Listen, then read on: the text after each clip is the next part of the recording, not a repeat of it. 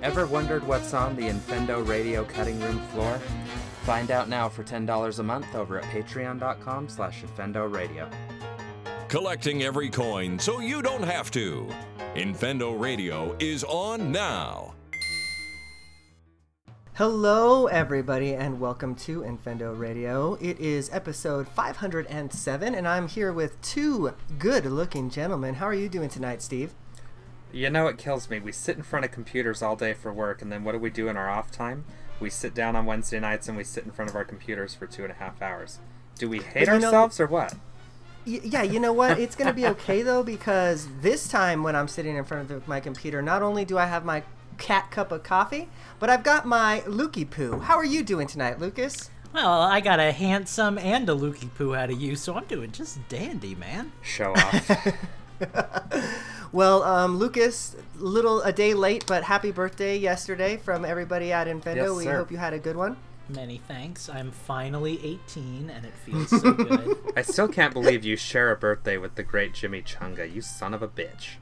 I'm so jealous. Chimichanga, who for everybody who's listening who doesn't listen to us regularly knows is some guy who's part of something that we're part of, right? Uh-huh. Yep. So that's the thing.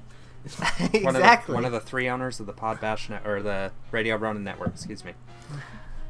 Well, something that you guys do know about that we're doing is our producers. So we actually want to thank those people right at the top of the show. Thank you, Andrew Searson, the Brianosaurus, Sky Pharaoh, EP Knothead, and Phantom for producing tonight's show.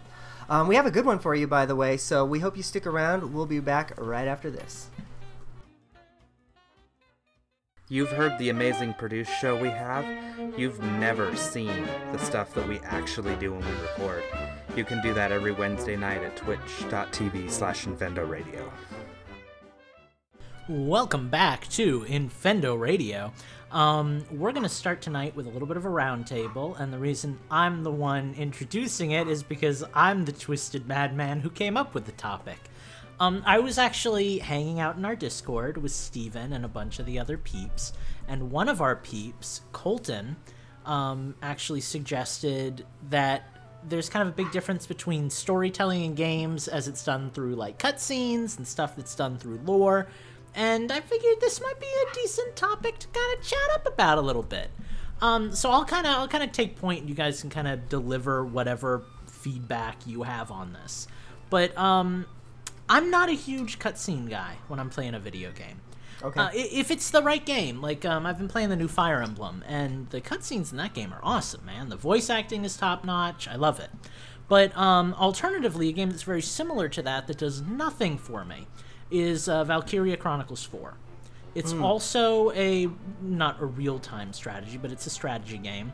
Um, you know, a lot of RPG elements. It's very much borrowing the Fire Emblem formula. But man, there are a lot of cutscenes in between the action, and it is boring. It's like you sit through a cutscene, and then you sit through another cutscene, and then you go back to the menu and you choose another cutscene, and after like five or six of those, you actually get to have a battle. But I'm the kind of guy that likes to um, boot up a game and just kind of get lost in the world, you know? So I talk about Skyrim a lot, but I think Skyrim is a great example of something like.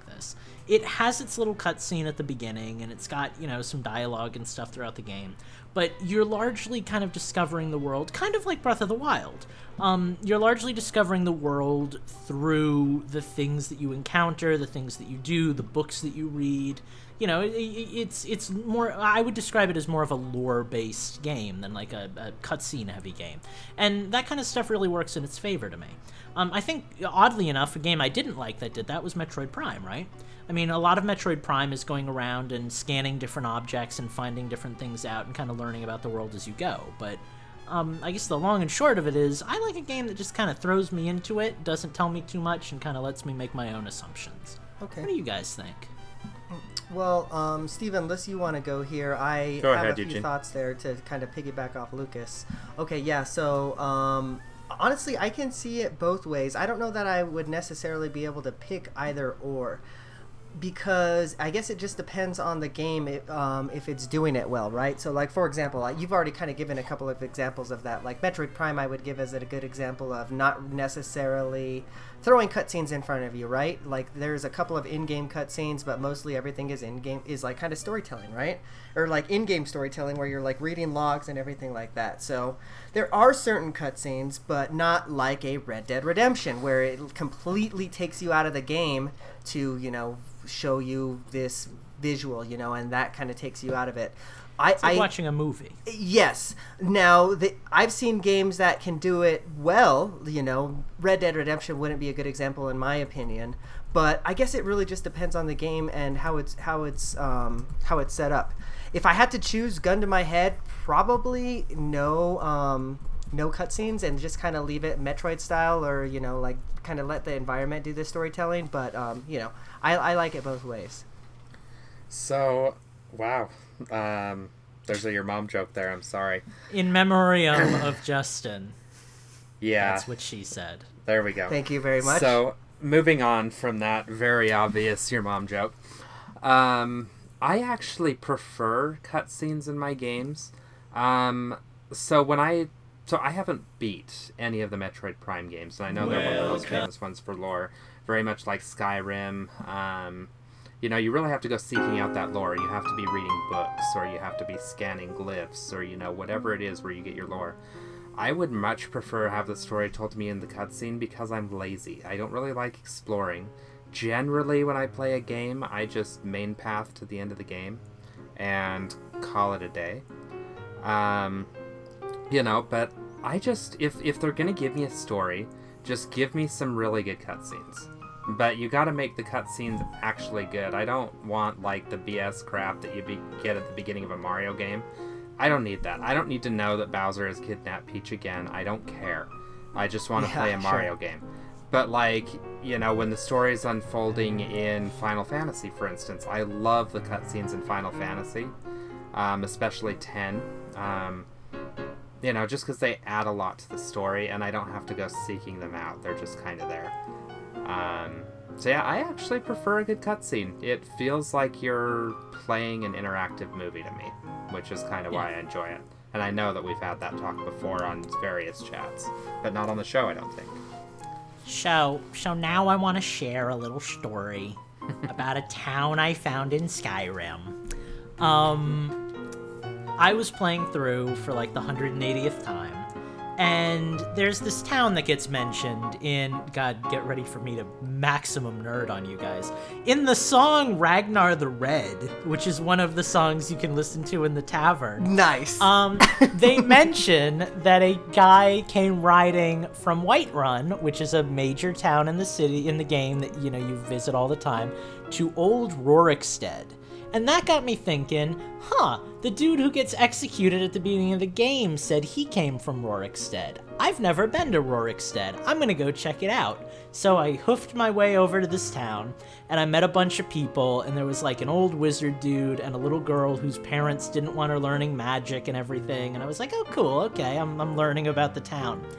But then I started reading on the wiki because I was like, there's nothing to do in this town. It's just a big old empty town. And the wiki was like, oh, there's a lot of people who think that all of these people are like demon worshippers because they mention that the town's been around for like 300 years, but the founder of the town is still alive, so how could that be? And also, they all have like these little like demon books hidden away in different parts of their houses and everything. It's not a quest. It's never officially stated anywhere in the game, but I think it is so cool to happen upon something like that, and only through like groupthink and you know like shared collective experiences, mm-hmm. people start whittling that stuff away. Man, I can get lost on a wiki for a game. Dude, you know, I, like I, you're I, that, that's reminded me exactly of my experience with Dark Souls. I know I bring that up all the freaking time, Mm-hmm. but like that's exactly how Dark Souls does its storytelling. You know, like there'll be like one little bit of storytelling in like an item description, you know, and then it'll tell a story of like some area in the game, you know, and you would you go see that area and you kind of kind of can visualize, can kind of like imagine that scene unfolding, you know, that as it was uh, told in the item. Like I love that stuff, dude. I really do. Yeah. It's a lot of fun. It's it's fun because like as an adult, um, you know, like as a kid, you hear the same old stories over and over, and you're like, whoa! But then as like an adult, you know, you don't get quite as psyched by all that stuff anymore. So when you get something that like doesn't hit you until a lot later, and it's like all the pieces come together, and you're like, whoa, they're worshiping demons, like. It's cool, you know. There's a little bit of like uh, I think the trope is fridge horror, where it's like it doesn't really hit you till later on, but it's a cool one to experience. I love stuff like that. Yeah. There's um actually speaking of that same guy who gets murdered, he mentions um when they're when they're going into the town where you get executed before the dragon attacks. He's like, "Oh, I wonder if what's her name is still making the uh, beer with elderberries that I like so much." And if you go up to like one of the burnt houses, you can find a few bottles of mead that actually has like the berries in it. And it's just an aesthetic thing. It's the only place in the game where you can Yeah. find that particular drink. But it's like, oh, that's cool. She lived here, and oh, she probably died here. But like, I just, man, I love stuff like that. That's why I get so into these games. You know, mm-hmm. it's like it's it's fun to just wander for hours and just kind of flesh out the world in your own head. You know, make theories. So. Well, and the funny thing about me is I almost contradict myself sometimes, because I say I like a good cutscene and whatnot, but how much time have I spent reading those three Zelda books? The Historia, well, I oh, guess Oh, yeah, the dude. two, historian Encyclopedia. I have a copy on my desk that I read on Saturdays when I'm on call, just because I've got nothing better to do. Or, you know, I'm the same person where, like, I enjoy the Resident Evil stories so much that I actually own the books that were written that kind of go along with those games because I enjoy the storytelling. Or the Star Wars movies, you know, I know that that's a little bit different because it's not a video game. But even the Star Wars movies, like I'm currently reading through the Star Wars books right now because they give you Oh. more insight into Well, the lore. Well, everything I love about Star Wars is, Is the like lore. From yeah, not Yeah. like it's like Not the oh, it's like yeah. that- it's like whoa, planets and space stations and what's that alien? But then it's So- like I watch the movies and I'm like, yeah, So I guess I guess I am a little more like Eugene because I do kind of play both sides of the fence, but it depends on how I'm consuming the media. If it's movies where they're so short, I enjoy the lore. But if it's video games, I would rather just have it force fed to me in cutscenes. And I would make the argument that as far as storytelling games go, Zelda games, by and large, Breath of the Wild kind of being the notable exception, along Right. with maybe some of the really old ones that were like 2D, um, they are a good mix of cutscenes and lore. You know, if if you play the games at face value and you get the vanilla experience, you're getting cutscene gameplay. You know, you're not really getting a lot of like. But then when you start going on and you're reading all the wikis and you're reading the Hyrule Historias and you're on all the forums, it's like, oh, look at all this neat stuff mm-hmm. Nintendo crammed in here. Mm-hmm. Like, yeah, so mm-hmm, kind of best of both worlds, I guess. Yeah. Well, and even the Pokemon lore, like just the stuff that you read in the Pokedex. Oh my god. We we could do an entire show on that. In fact, maybe we'll make that our bonus episode this month. Maybe we will. Hey, would be a yeah, there's one. There's. So Eugene, I don't know if you know this or not, but there's a Pokemon timeline, and it's as convoluted as the Zelda timeline. Oh, dude, let's So- do, wait, let's wait, do wait, that wait, for our wait, wait, wait, wait, wait, wait, wait, wait. There is a Pokemon timeline. Okay, so so real quick, we'll delve into this more. We'll delve into this more on the bonus episode. Oh. But you know, you know, Fire Red and Leaf Green, and Heart Gold and Soul Silver, and Eu- Omega Ruby and Alpha Eugene, Sapphire. this you know those this games? makes the Zelda timeline look like a straight line. I'm not even Okay, so all the so all the spin-off games supposedly take place in their own timeline, which is the same timeline as the Gen 6 games that introduced Mega Evolution. Wait, so we're talking spin-off games like Rumble and Mystery Dungeon? no, like no, no, no, no, no, no. The the the um The remakes. the enhanced remakes, like Oh, Fire Red. okay, Because okay. because there's this Oh, scene God, in there's the- Omega oh, sh- Ruby. yeah, there's this. Okay, so there's this scene in Omega Ruby and Alpha Sapphire where Deoxys or was it Deoxys? Yeah, Deoxys is going to like destroy the planet. And they're like, oh, we can use Mega Evolution, like the power of Mega Evolution, to send him to an alternate reality.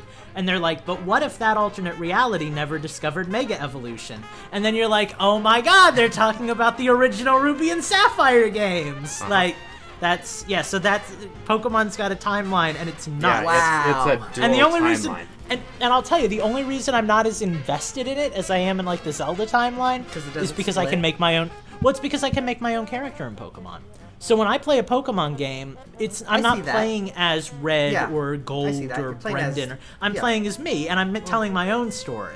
Like, oh, this is my Chikorita that I had since I was a little kid, or you know that kind of stuff. When I play Zelda, like they let you name yourself, but you're always Link. You know, Link is a character. He's an established character. Right. You know what you're getting. You know, so it- There's not really sto- there's not as much player agency in Zelda as there is in like a Pokemon where you can mm-hmm. you know very choose- well put.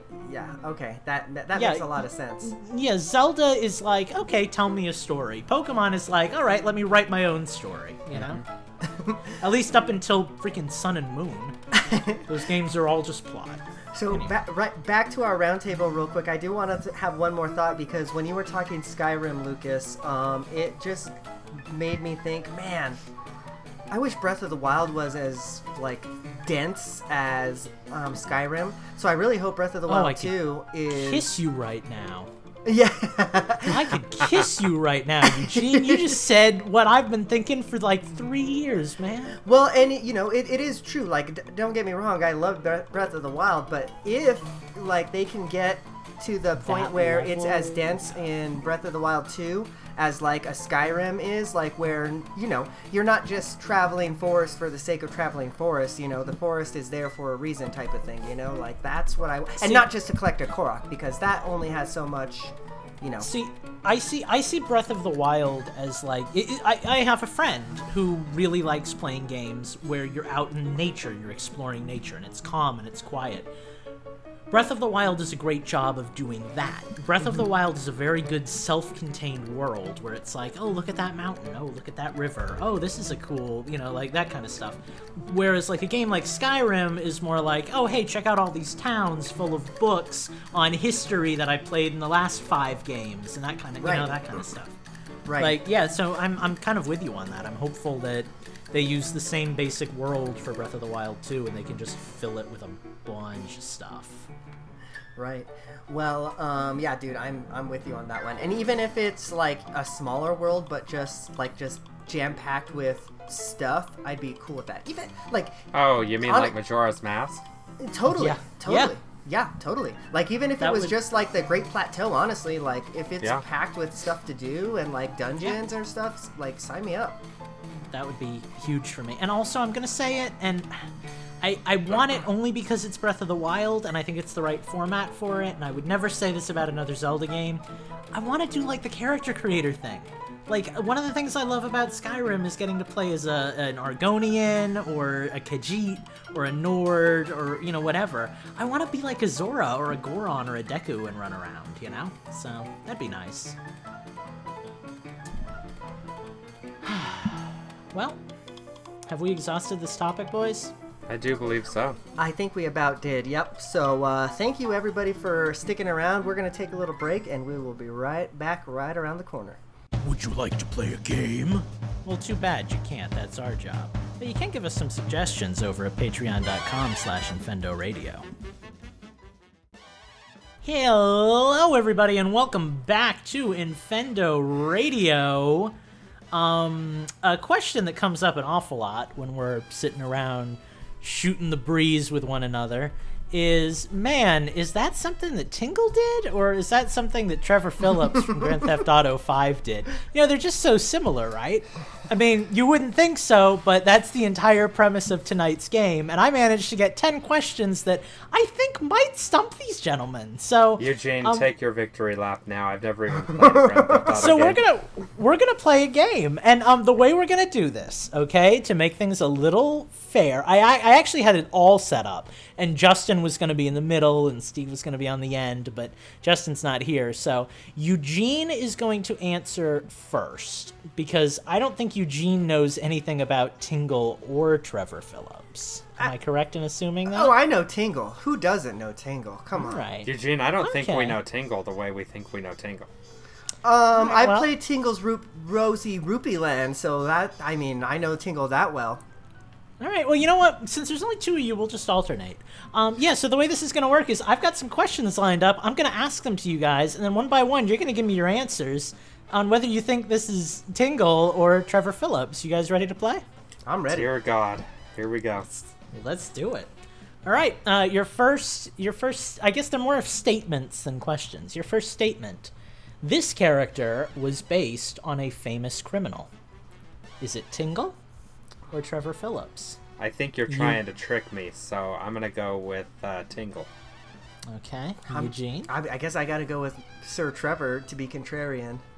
All right, and just remember, you guys can vote for the same one if you so want. But no, that was actually um, straight up, Steve. That was that was Trevor Phillips. Boom. He's he's based on, I believe, an Englishman who was a little nutty. Okay. So So he gave That, he's, uh, he threw us a, a nice little softy there. Well, at least Okay. me. yeah, I like to I like to start off easy and get a little bit harder. All right, point for Eugene. That's what she said. All right, easy. in this character's game, you break them out of jail. Is this Tingle or Trevor Phillips? Tingle. Tingle. All right, very good, very good. Wind That Waker. is Tingle, and that is Wind Waker. Mm-hmm. Number three. This character first appeared in the seventh main series game of his series. Wait, wait, is wait, Is this wait, wait. Tingle or Trevor Phillips? Wait, wait, wait, wait, wait, wait. This wait, is my wait. answer, isn't it? Uh, yes, Stephen. Hang on, I'm counting. I sw- I think it's Tingle. Okay.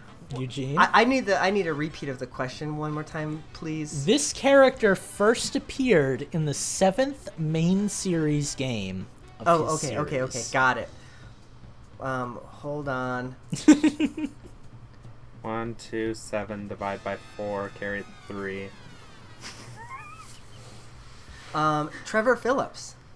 Okay, so we've got a Tingle from Steve and a Trevor from Eugene. Uh huh. It's Trevor Phillips, guys. His first Damn. game was GTA 5, but that is not the fifth main game in the series. So, whereas Tingle appeared in like the fifth or sixth or whatever. Yeah, Majora's he Mask. in- Yeah, Majora's Mask. All right, guys, you ready for your next one? Mm-hmm. This character is 48 years old. Is Tingle. this Tingle Tingle. or Trevor Phillips? No, guys, it's Trevor Phillips. How old is Tingle? In Majora's Mask, his dad says he's 35. Oh yeah. Oh, damn it. Because his dad's like the the photo guy or something, right? Yeah. Mmm. Dang it. Yeah, Trevor is a whopping 48 years old. So, Well, the good news is I suck at this game as bad as I do all the others, so I'm consistent. you're only down by two points, Steve. Oh, I okay. wouldn't worry too much. okay. All right. This character has two brothers. Is it Tingle or Trevor Phillips? Trevor Phillips. Two bro. Eugene. Hold on. This has got to be Tingle. All right, so we've got a Trevor from Steve and a Tingle from Eugene. Mm-hmm. It's Tingle! Yes, because Wind Waker. There, he- there's, There's Tingle three Island. of them now. The third dude, trust me, I went on the Mm-hmm. wiki, Steve. The third dude was saved by Tingle in an accident, I dressed up, and forced to work on his island with his two brothers. God, that game is dark. Jesus. Um, Trevor only has one brother, apparently. So, Speaking of lore that you can't find in a cutscene. no. yeah, there you go. Um, all right. This one should be interesting. I think I'm going to start making them worth double points too, just for the sake of giving Steve a fighting chance here, Eugene. Does that Okay. sound reasonable to you? Because it's currently four to one, and we're halfway done. So Yeah. we're in the bonus rounds now. I'm cool with it. This character is confirmed to be heterosexual. Con- Tingle okay. or Trevor Phillips? Okay, this is gonna be a tough one. I Confirmed. I think. Am I first? Uh, yeah, Eugene, you can go first. Uh, I'm gonna go with Trevor Phillips. okay. I'm gonna go with Trevor Phillips as well. You would both be wrong. Ah. Um, yeah, the Miyamoto was asked in an interview at one time whether or not Tingle was supposed to be gay because he gets added to a lot of Yeah, you yeah, know yeah. top 10 gay video game character lists and Miyamoto's like, "No, we didn't even see it. We're just making a character that does silly things." So, whereas um yeah. Yeah. So that's the thing. Okay, well, you learn something new every day. Yeah. Yeah, and Trevor Trevor does fall in love with an old woman who reminds him of his own mother, but he's also talked about like openly being bi in the game, so that was kind of a thing. Uh, all right, guys, this character's dad died when he was ten years old. Oh boy. Um, no, it's got to be Trevor. Trevor Phillips. Yeah, and I kind of gave that to you because I was talking about Tingle's dad. Uh, yeah, I was just Trevor thinking of that. Yeah, I was like, wait a minute. All right, all right, all right. So that gives oh geez, that gives Eugene six and Steve three. There's still a This chance. character has a tattoo on his shoulder. Is it Tingle or Trevor Phillips? I'm gonna go with Tingle on this one. Okay. I'm, I'm gonna go with Trevor. All right. Well, needless to say, only one of you was right. the character with the tattoo on his shoulder is Trevor Phillips. Okay. Steve, I'm sorry. I, I'm trying to think. Has Tingle ever taken off his onesie? Like, I don't think so.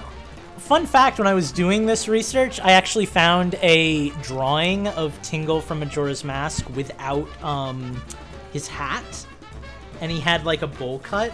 It was really nice. Okay. So Like it was Huh, official yeah. concept art. yeah, yeah. Oh God. I'm looking. All right, I want everybody that's listening to the show to Google Tingle without outfit. It'll be great. Yeah, it'll uh, promise Oh it'll dear go well lord, for you. yeah. Safe search on. Peace. All right, guys. There's only two questions left, but maybe through the miracle of upping the point score, Steve can pull ahead here. Um, for this round and the last round, it's going to be worth um, three points each. All right. This character's primary outfit features a cobra on the back.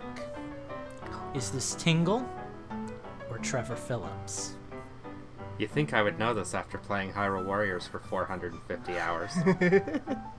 I'm going Trevor. if this Alright. if this isn't Trevor Phillips, I'm gonna be very upset with myself. So, So Tre- are you also going Trevor? I am. Be very upset with yourself, ah, Steve. My, are you serious? I never noticed it. Are you serious? He's got a little Okay. yellow cobra on the Hang back on. of his outfit. Hang on. Out of Minecraft. Where's Hyrule It was Warriors? it was in Switch Wind on right Waker and it's on Hyrule Warriors. I believe it's on Hyrule Warriors and it's on the Tingle outfit that you can wear in Breath of the Wild. That's amazing. What? Hang on, hang on. I'm looking it up. I, Oh, I'm booting up Hyrule Warriors as we speak. But what's what's our last question? All right, well, Just our for last just question. for I don't even care. This care. one hurts. Yeah, this character um, shares something in common with Samus Aran in that he has a mole on his chin. Is this Tingle or Trevor Phillips? Good lord. I, I, I, I'm gonna go with Tingle. Okay. I'm Steven? probably gonna regret this. I'm also going to go with Tingle. All right. Well, you ended on a high note. Tingle does have a mole on his chin. Congratulations, boys. Nice. Eugene won. you can't by- see the cobra on his back because he's wearing a backpack in Hyrule Warriors. That so would do it. I just need to confirm this with you guys.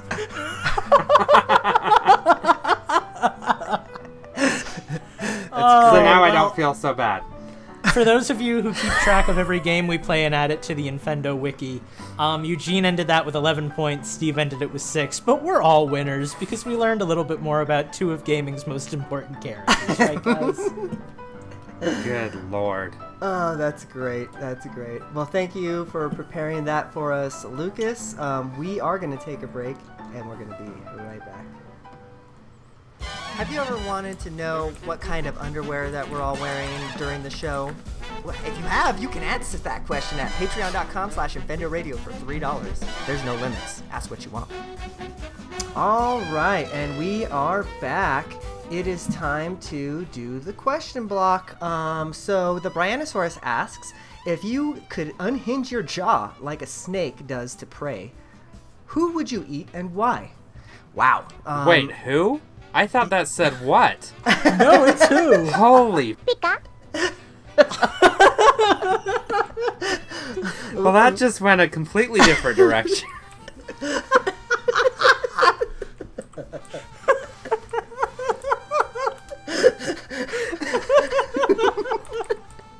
Um, uh, Lucas. Um, Eugene, you- I think you need to keep. I think you need to keep all of this in the produced show. Oh, Just yeah. censor Steve Oh. and keep this. No, it's in. It's in. It is all the way in. Um, Lucas, do you have an answer to this um, interesting question? Guys, I looked at this question for three seconds and I had my answer. It's so easy. So I've been lifting a lot of weights and doing a lot of push ups lately. And, you know, when you're just getting started and you're not that strong, it's hard and your muscles hurt and you get tired and out of breath. And I'm thinking, how can I get strong really quickly? By eating The Rock Johnson, absorbing his powers, and becoming him. So if I could unhinge my jaw like a snake, the person I would eat is Dwayne The Rock Johnson, so I could become him and have all of his powers and exercise easier. I, I, Simple as that, guys. I don't know why this is so hard. I like it. I like where you're going. So if we're going that direction, if I could absorb one man's powers, easy. by by eating him like a snake. Yes. No, don't worry. I'm gonna eat this man like a snake, afro and all. Um, I just want more energy these days, and who has more energy than Richard Simmons, man? Like that man is on like Whatever crack cocaine happened to him? all I haven't seen him in years. He got he got eaten by a guy who can unhinge his jaw like a snake. exactly. exactly. And now that man is off doing great things. Um, Steve, I first of all, I want to know what your original answer would have been before you thought who. Well, and that's the then I want to know who you're going to eat. I was still trying to formulate my original answer, and then you actually read the question. I'm like, well, I'm glad I can read. I don't know. I think I almost have to go with uh, who was the dude that played Superman in the new DC movies? Um, Henry Cavill. oh yeah, he's the guy that's going to be Geralt, Geralt or whatever from The Witcher in the Yeah, he Netflix is a good-looking dude. I would like to absorb his looks. Okay. Okay, I was So- wondering I was wondering where that was going. Like are looks are do looks correlate to taste in this universe? Yes. Yes. I mean, if we're absorbing powers, we can absorb looks too. Well, then I'm going to eat Beyonce because that she's she's not an ugly lady. Yeah. Yeah, you're not wrong. Um, Yeah, but somebody already put a ring on uh, Eugene, so he's off. Sorry, fellas. Well, that was an interesting question that we took in an interesting route. But uh, thank you, Brianosaurus, for posing it for us. Um, we're going to take a little break here, though, and we're going to be right back with Change the System. Do you want to be the next Justin Bailey? Email tips at infendo.com if your code works. And we're back. It is time for Change the System, and I'm excited to talk about some of the games I've been playing. It's kind of been the same old, same old, if you you know want to you know put it that way. But I do want to talk about some of my old standbys. So first off, um, let's talk about Smash. I got heavy into Smash this weekend offline, um, playing with buddies when we were just kind of you know hanging out, and um, you know, I ended up having my Switch with me, and we ended up being, you know, waiting around for like, you know, 20 to 30 minutes. And what better game to kill some time than Smash? It wasn't the best experience playing with, like, you know, just the Joy-Cons um, kicked off, but like, you know, we were just sitting around waiting. There was nothing better to do, so, you know, it was fun. So that was a cool experience playing Smash with, um, we had three players because I only had three Joy-Cons with me and um, on just tabletop mode, it, and it and it was fun. It was it was uh, doable. I wouldn't recommend it all the time, obviously, but you know, in a pinch, it was worth it. Um, so that was that was a thing. Um, the next thing I was playing was surprise, surprise, Pokemon Go. But guys, it's still so good. Like I have to give it to Niantic because right when I thought that, um, and Heather too, because she's at level 40. But right when I thought that, okay, there's not really anything else to um, do in the game. Here they go, adding another one of the, and, and I'm gonna have my uh, my semantic or my terminology wrong here, but another like field research task or whatever. One of the like really long form ones to get a legendary Pokemon, Jirachi. It's I think how you pronounce the name of that one. But um, yeah, so I'm back in it, doing all the tasks to get the things, and here we go. Lucas, you t- you've been playing Pokemon Go too? Tell me you've been playing some Pokemon Go. Well, I haven't been playing Pokemon Go, but I did just request access to a Discord group for people in my area who play Pokemon Go. Um, I've been wanting to branch out and hang out with people in the real world, and I'm thinking, you know, I'm talking to friends who are like, "Oh, I meet all kinds of friends through Pokemon Go," and I'm like, That's that a good idea. Makes sense. Yeah. So, like, any advice for somebody who's about to get his feet wet after, like, you know, a year and a half of not having played this game? Like, No, you know, What do I not, really. I think I you're go? gonna fall right back into it because honestly, the there's just more and more and more things to do in the game. You know, so not only can you catch your Pokemon, not only can you get your like daily um, rewards, but now there's like rewards that happen weekly, and now there's rewards that happen, you know, even like it'll take you maybe a month to get because you have to like evolve a Feebas and stuff like that. So yeah, dude, like I would say, and I'm in one of those groups myself on Facebook. It's really fun because you everybody joins up on community day. Everybody goes and has a good time walking around and talking about the Pokemon they've caught, comparing shinies, like stuff like that. It's it's a good time. So my advice would be to find a good group and um, you know just go have fun. on it. So yeah, Pokemon Go is still a thing. It's fun, um, but I'm not going to spend too much time talking about that because I want to talk about Pokemon Let's Go. Um, I saw you playing that the other yeah. so I um, I'm doing the end game stuff where you have to go find fight all the trainers and you know fight the Machop trainer, fight the you know Poliwag trainer, all that stuff. That's fun still. Um, I I don't know that it's necessarily the end game that I was looking for in a Pokemon game, but it's there and I still have to do it. So I'm gonna complete it because I want to say that I've 100% at that game.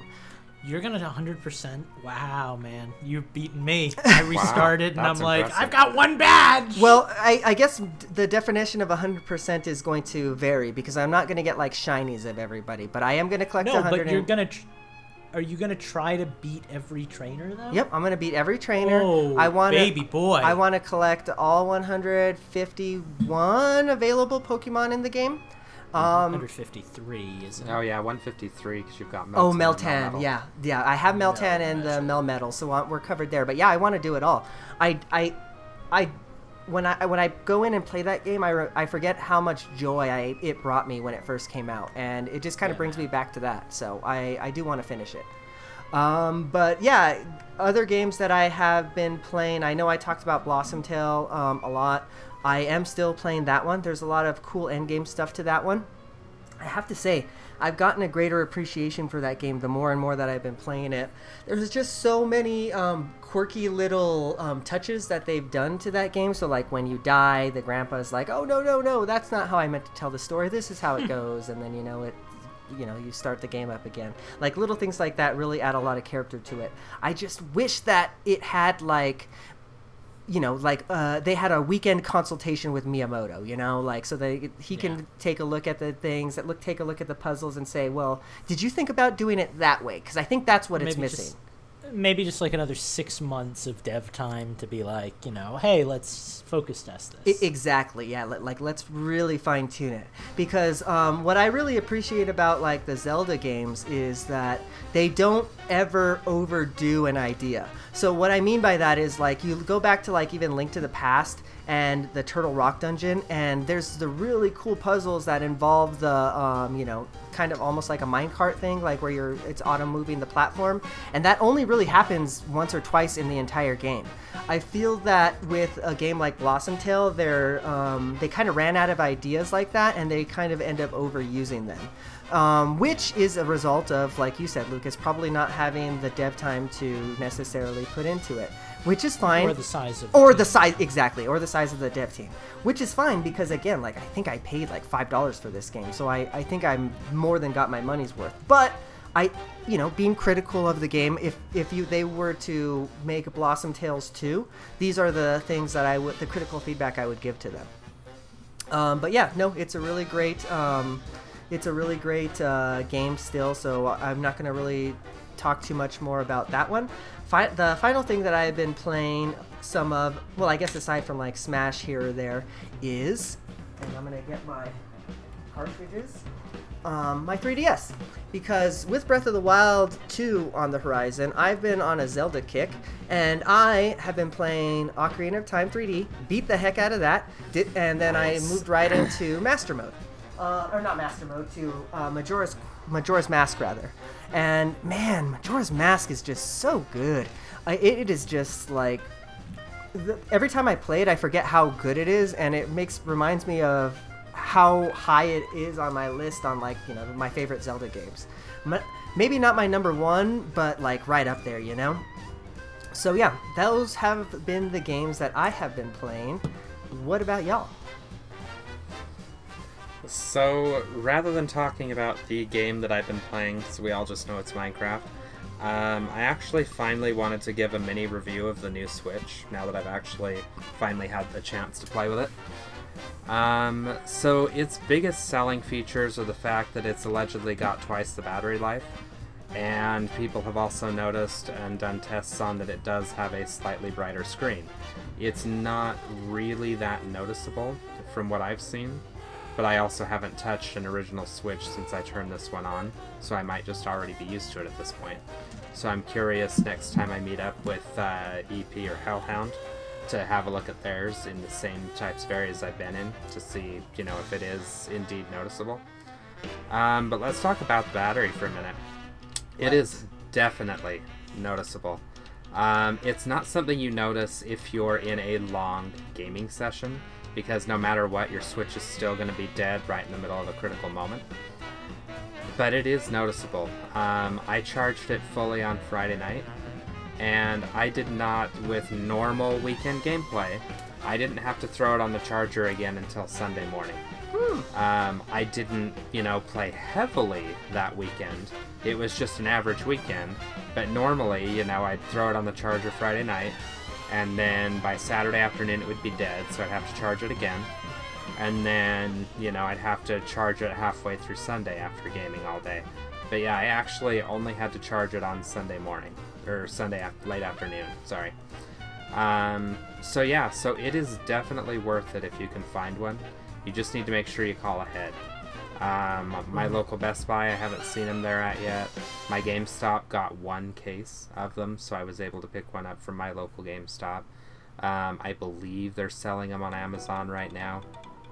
Um, the other thing, though, is when you get a new Switch, whether you're getting a Switch Lite or one of these red box switches, plan, depending on how many digital games you've got, plan on not being able to play your Switch for some time. Um, I've got about 350 gigs worth of games. I started the download the Wait, Friday how many night I gigs? got it. 300. 350. How big is your memory card? Is it? Do you have 500? Yeah, I'm running a 512. Lord You almighty. have 350 I know, my digital lord. games. No, not 350 digital games. 350 gigabytes worth of digital games. Oh, okay. But That's you've a you've got to you difference. got to remember though. I've got you know Doom, the digital version. I now have a digital version of Skyrim.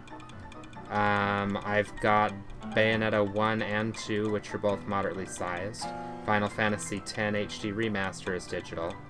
And I've got one other big one, I just can't remember what it was. But you will spend quite a bit of time downloading your games if you have as much as I do. Um, Brian actually picked himself up a new Switch as well. Uh, he's, I think he's running a 128 gig card. His games were downloaded in five hours. Got it. So, you know, that's still a little bit of time, but it's not all weekend like mine was. Um, and that one thing alone has made me decide to cancel my Switch Lite pre order.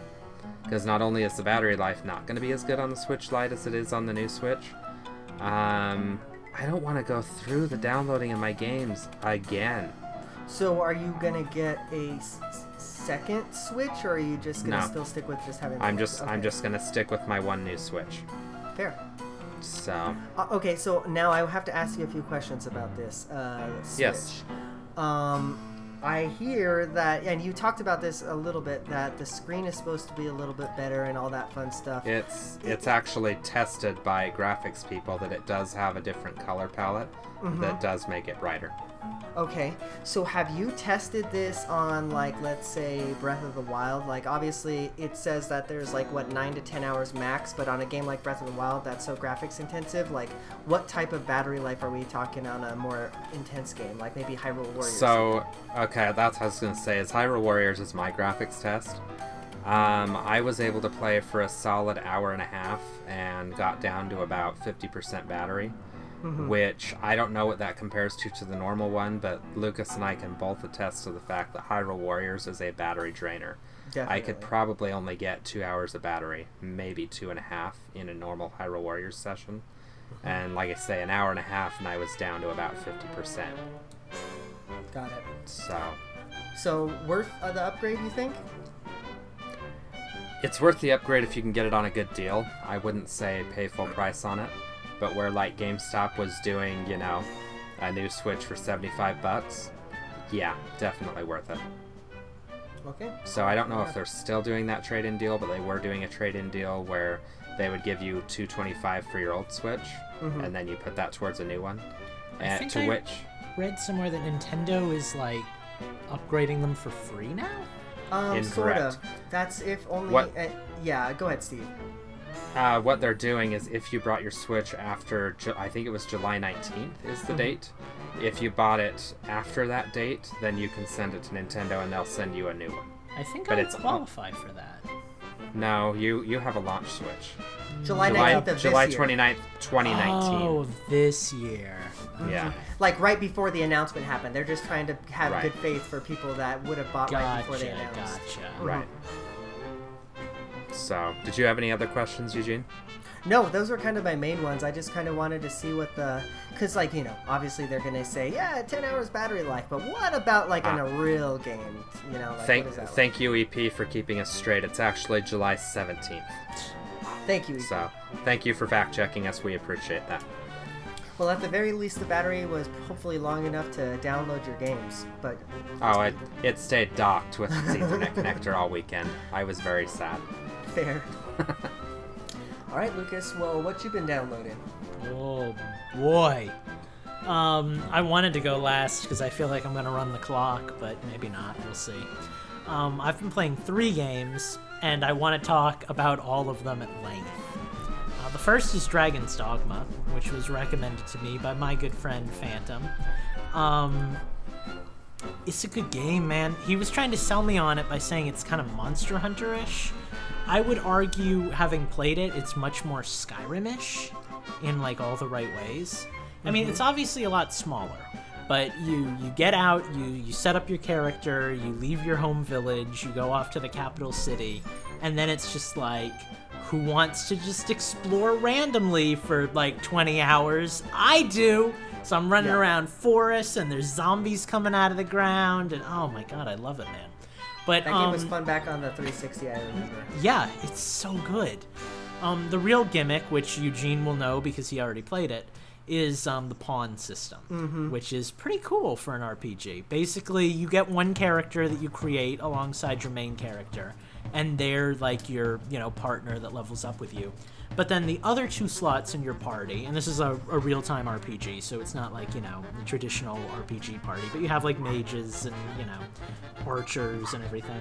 Um, but those other two characters are made up of other people's partner characters, which are called pawns. And you download them and you add them to your team, and you just kind of keep adding new pawns and going about your business. Um, I do kind of wish I mentioned this to Phantom that there was a way to um, store pawn and actually like level them up. So if you Oh, found yeah. one that you like fell in love with, you could kind of play alongside them the entire game instead of having to constantly replace them. Swap 'em but out, yeah. yeah, it, it'd be nice. But it's a it's a good game, man. Um, I on a on a whim I chose to play as a girl, and I came across a group of all female bandits, kind of like Nice. Gerudo, and they were like, "Oh, you're a girl. Come on in. We don't care." But then, like, I came back and I tried to bring my male avatar, and I was like, I wonder if that's just cosmetic. And they were like, It's a man, kill him. So, like, that was cool. Um, it's just, it's one of those games that I can tell, like, I'm gonna just wander around and just kind of slowly grind my way through it, experience all the different stuff, and just get lost in the world. I love those kind of games. So. And see, I was just gonna ask you, do you have multiple characters going? But you already answered that. So yeah. I actually, I actually don't. I just have the one. But my partner pawn is. Ah, do, the ma- oh, so. oh, got it. Okay. Yeah, now it. I'd love to. I'd love to set up another account at some point and see what that's all about. But I've got so much of the world to explore on this one account right now that it's like, you know, when I when I want to delve into something new, I can. But one of the nice things about this game is it does let you change a lot of the aspects of your character. So I don't really have that Skyrim-esque need to do that. You know, you can change everything from your gender to the way your character looks to the class that you chose at the beginning. So I've got options. I like that. Uh, but anyway, that's Dragon's Dogma, a game that I played a lot of right up until August 20th, because then I had birthday stuff to play. Um, one of those games is Fire Emblem Three Houses, and I gotta say, I am so happy. It's so good. um, I loved Fire Emblem Awakening. I got it in college. I absolutely fell in love with it. I played it like dozens of times just to pair up every character with every other character and see all the interactions they have. And it- I, I love that game. Um, I thought Fates was kind of a Fire Emblem Awakening ripoff of sorts. Like it, it borrowed a lot of the mechanics that worked so well in Awakening, but whereas like in Awakening, okay, so like having children, having them join your army. In mm-hmm. Awakening, it made sense because it's like, okay, these are kids from the future who like came with Lucina to save the world that was destroyed. In Fates, they just kind of shoehorned it in because they wanted to have the same gameplay mechanics. So they're like, mm-hmm. oh, the warriors of the village put their children in a cave that has magical timey-wimey properties, and the kids come out as adults and fight along. It's it's just, like you could tell it was forced, and you could tell they were Yeah. trying to use the awakening, you know, engine for everything it was worth. But um, I just I never got that into it. Also, in a game that's largely about pairing you up with other characters and forging like romantic relationships alongside platonic ones, it was a little weird that like half the cast were considered your brothers and sisters. That made it a little uncomfortable to play.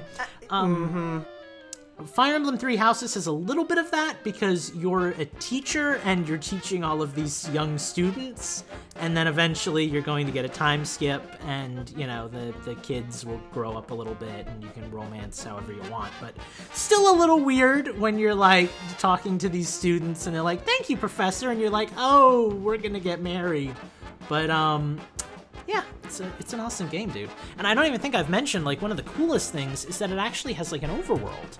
I mean, it's small; it's just like a city that you can explore, but it's an actual like overworld that you can walk around in and talk to people and experience different things. You set up lesson plans for the characters, so instead of your um, allies coming in with like you know a rank like they usually have like oh this mm-hmm. character is a knight but you can change them to a pegasus knight or you know that kind of stuff.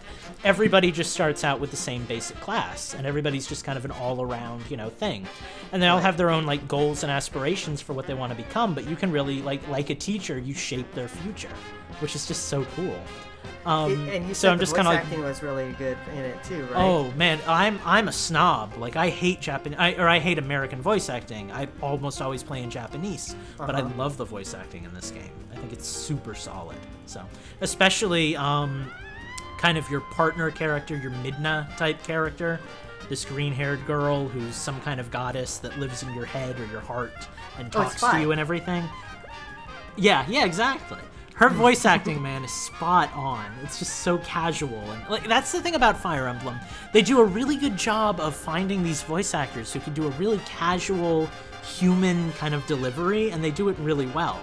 Whereas, like when I played Zelda, one of the big critiques I had with the English voice acting and why I, I cringed and turned it off right away is because it's all very Link, open your eyes, and it's like Yeah. you know that that doesn't that doesn't hit me in the right places. So it's easier to play a game where I can't understand what you're saying. But when I- it's all really like chill and relaxed and kind of carefree, it's like okay, cool, I can roll with this.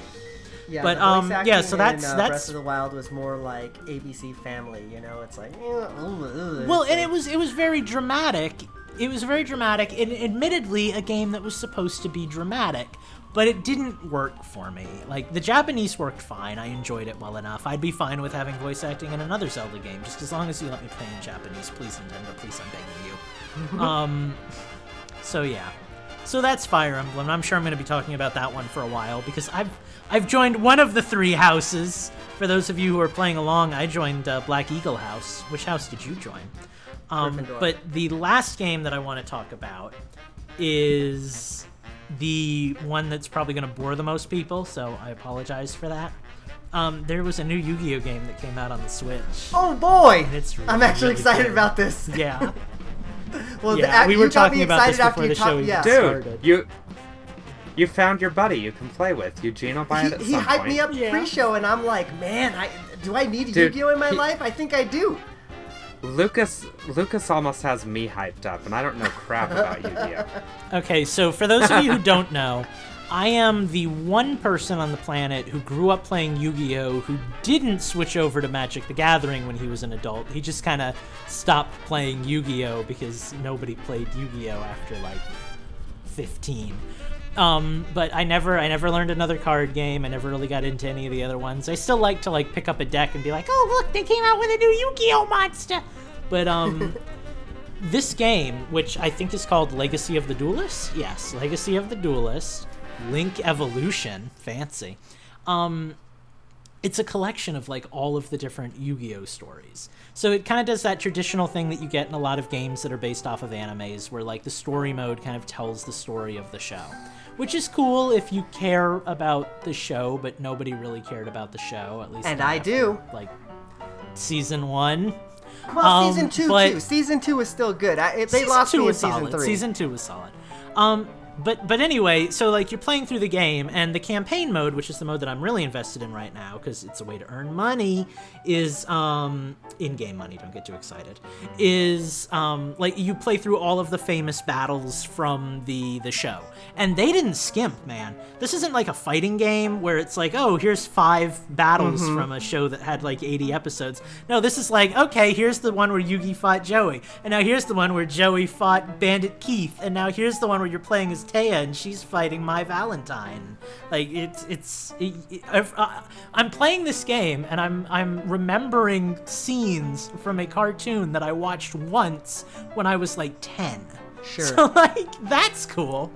Um so the way campaign works is they give you a deck based on the character, usually with like a gimmick. So um, the first fight where you're playing Yugi against uh, Kaiba, you start to notice you have a lot of cards Oh, that God, are yeah, basically just like one. There's a lot of cards that are like, hey, draw a bunch more cards. And I'm like, oh, cool, I got a piece of Exodia. And then I'm like, oh, wait, so the gimmick is they want me to, you know. So you can win however you want, but they wanted me to get all five Exodia was pieces. And so I was just gonna ask that. Does it follow the same like gimmick as what it would be the gimmick in the show? Like, okay, this this turn, like you're gonna get the trap card that you need to block this, like that type of thing. to it to a degree largely. It's still randomized because what fun is a card game that's all scripted? But Sure. um yeah no it's it's uh it, they'll give you like specific decks with like a strategy behind them. So just because you're playing as yugi doesn't mean you're gonna have like dark magician and celtic guardian and stuff. You might have some of his other cards that were used for like a particular strategy. And it's all kind of used to kind of teach you how to play the game better which is cool um, in addition to that, the, the first level of every episode, because they're broken up by like the show, teaches you the gimmick of that season.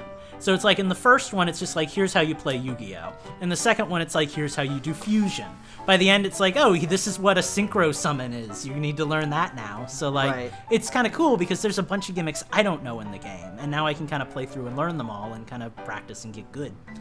Um, I mentioned that you collect in-game monies, and the thing I love about that is that you spend those in-game monies on booster packs, and you unlock cards that you can add to your deck, so you can start building your own deck to play against people online, or computers, because all the computers get unlocked, and they have like new strategies when you battle them one-on-one. Sure. Um, so a while back, I got into Yu-Gi-Oh when I started playing the game on the 3DS, and I started building a like a real-world deck again. Well, now I've kind of got it, and you know I built it because it's like this is fun and nostalgic, but I don't have any friends in the real world who want to play with me except this one guy I know from my childhood who doesn't know how the new rules work. So we're never gonna play.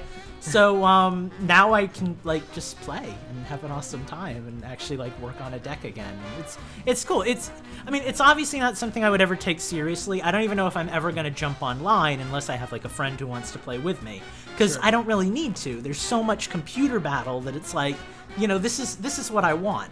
But the But thing the that option is really kind of yeah, the option is there. They have online. They have like random matchups. One of the things I love about it is it's it it is what I want from a Pokemon post game. Like there are modes where you can um, get random decks built from like five different boosters. There's a mode where you play three matches against a computer, and after every match you have a draft where you can choose to draft new cards onto your deck to like change your strategy and stuff. Right. Like there's just there's so many options, so many unlockables, so much to do it, it's like an old school game. Like there's no microtransactions, there's no DLC that I'm aware of anyway. I haven't seen any ads for DLC or anything. It's just like picking up a really good Yu-Gi-Oh game, like like they used to be on like the Game Boy, and playing it. Except now you have the choice of whether you want to just use those old cards or whether you mm-hmm. want to dive into all the new stuff. Because there's so many things to do in just the original campaign that you could just keep booting that up. And if you just wanted to keep fighting Pegasus and Kaiba and stuff, you can do that. And I think I you can even filter it that. online. So I think you can even filter it online, Eugene. So like if we played together, we could just play with an original deck. I think I remembered reading that that was a thing. So it's cool, man. I'm I'm loving it. After I finish up with this one and GX. I'm gonna jump into Zexal because I know how XY summoning works, and that's like the deck that I built. Then I'm gonna Mm-hmm. jump in all the stuff I didn't know anything about and learn all these rules I missed out on while I was busy going to school instead of playing card games. So- I, I'm telling you, I'm on the right side of the fence to get this game. I think. Like I'm, I'm about If- to jump. You know, you- I'm I'm not gonna lie. It kind of sounds fun, and it would get me through this uh, card collecting fix that I have right now. Yeah. Like I've I've been on eBay and bought a couple of Pokemon cards, not because I play, but, But because because, they're like cool looking them. cards. Yeah. Right. Well, well, two, a couple of things to that. First of all, all the cards in this game are free. You just earn them by playing games. It'd be a fun new game to learn if you like card games. And I love card games. if you ever did get into collecting Yu-Gi-Oh cards online, they only cost like eight cents each because they're totally worthless. Yeah. So- that's actually it. also true. Yeah, you go and try and find. yeah, Yu-Gi-Oh cards Charizard did and- not. Yu-Gi-Oh cards aged horribly. The most like rare ones are worth like thirty bucks. So Yeah. they they literally you can go online and just buy a card for like two And cents. and which card are those? Blue Eyes White Dragon, Red Eyes Black No, Dragon, not the even. Exodia. No. no, not even maybe Exodia because he was kind of always a big. See, I know some legendary. Yu-Gi-Oh. I speak But- a little bit. But no, it's just Dark like some, Magician Girl. there there are some that are like like I was talking about X Y Z summons. That's like you know they're these rare ones with like a black border around them that like you need to use to do a thing. Those ones run a little more because they're so hard to find in a pack. But even with that, it's like you're never gonna pay more than like thirty bucks for a card, man. Dude. I recommend it. It's like it's like baby's first Magic the Gathering in my opinion. I know a lot of people who moved on to Magic. I didn't learn anything about it. I don't really care to, but I have a nostalgia for it. And I don't know if you'll get the same joy out of playing the game that I do, but if you guys pick it up, I will play with both of you. So. Okay. You know, it's it's funny though because I don't think of it as baby's Magic the Gathering because I played Magic first and then I played Yu-Gi-Oh and they're you know they Oh yeah. they sim they're similar but like I think each of them have their own strengths and weaknesses. I I do think Nice. that Yu-Gi-Oh is slightly less um, convoluted, I guess. But I yeah, ex- there you go. Yeah, but I think that's to its advantage, honestly. Yeah. Awesome. Well, that's fun. Well, cool. So I just I just ruined our entire stats. We now have no listeners except for that We're one kid, that one kid who played Yu-Gi-Oh in high school. So, thanks for sticking around, Jeff. So I have two things that I want to add to mine real quick. Go ahead. Um, the first thing is we got a correction. Um, the GameStop trade, according to Brianosaurus, goes until the. Oh crap! I need to scroll up. Um, 9:15, so September 15th. Um, the second thing, I just learned something new in Minecraft. If I have a tamed animal and you have a tamed animal, but we only have one and one, if I feed them both and get them into breeding mode, I get the animal that pops out as my own. huh. So I like I means. so I have one cat. I have one cat. Brennan has like four cats. I've been waiting for cats to spawn in the, like my switch is on. I'm in the underwater village. I'm waiting for another cat to spawn so I can tame it, but one hasn't spawned for the entire hour and a half we've been doing this show. Okay, well, what happens So I was like, in, I in my scenario where I have two cats, two dogs, and then a baby spawned? Well, one fine day, with a wolf and a purr, a baby was born, and it caused a little stir. No blue Don't- lizard, no three-eyed frog. Don't just let a canine don't let the baby get bitten dog. by a zombie and ride a chicken, or you have a real problem on your hands. Also, don't let the dingo eat your baby. yeah, that too. Fair. And watch out for bees, they're evil. See, Steve, I want to chastise you for like just throwing Minecraft into our conversation, but I just spent the better part of 20 minutes talking about Yu-Gi-Oh. So Yeah? I guess it's open game for that kind of stuff tonight. Yeah, how do you want to nerd out, Eugene? Uh, you know, I'm I'm st- ready to nerd out playing Rocket League later on with y'all because there's 12 minutes left in my download, and I'm excited about that. And you know what? I think that brought us to the end of the show. Now that I think about it, because we've done it, guys. We've talked about all the games we've been playing. So all there left is to do is to first, number one, thank all you fine listeners and viewers if you're on Twitch. Mwah, thank you so much from me to you. Um, second, we're going to tell you where you can find us when we're not on the show. Um, go to Infendo.com, join our Discord, actually. That's probably the best place to keep track of all of us and all the games we're playing and, you know, just kind of chit chatting with all of the viewers. It's a fun group in there. Um, if you want to find me individually, follow me on at Infendo Eugene at Twitter. Also, go ahead and follow at Eugene on Twitter, eh, or I'm sorry, at Eugene. I don't know what that is. Follow that and tell me what that is. Report back next week. But also follow at Infendo. Um, Steve, where can the people follow you? Um, you need to go to the Discord, like you mentioned, because I'm always in there talking about Minecraft and Minecraft and Minecraft. Um, you can also see my pictures of Minecraft on Twitter, that Gentis1. Um, yeah, and those are the two places that you can find me Minecraft and Minecraft. Fair. All right. Well, um, Lucas, where can the people find you? People can find me where they can always find me at my website, which is chromatichue.com, or at my Twitch, which is twitch.tv slash chromatic underscore hue. I wanted chromatic hue, but somebody beat me to it, and I rue them for getting there before me. um, if you want to give me chromatic hue, please write us at infendo.com because that would be cool. Um, I hope you're not working on a video game because that would be really awkward. Um, my, my, my Twitter exists, but I don't do much with it, so you can check that out if you can find it. But I'm not going to tell you what the address is, so don't go there. What you can do is go to our Discord um, and come hang out with us because we love meeting new people. And also, while you're there, you can swing by my channel, which is also called Chromatic Hue, because I'm not very original apparently, and see what I'm working on in my game. So go do all that, and mostly pay attention to me. Very nice. All right. Well, um, don't forget to follow Justin as well. He's not here tonight, but he'll most likely be back next week. Utilidork.com, you can see his Disney stuff, and at Infendo Justin to follow his Nintendo. But all right, everybody, we are going to get out of here. Um, next week is the last episode of the month, so we will see you then. Catch you all next time. Peace. Bye bye!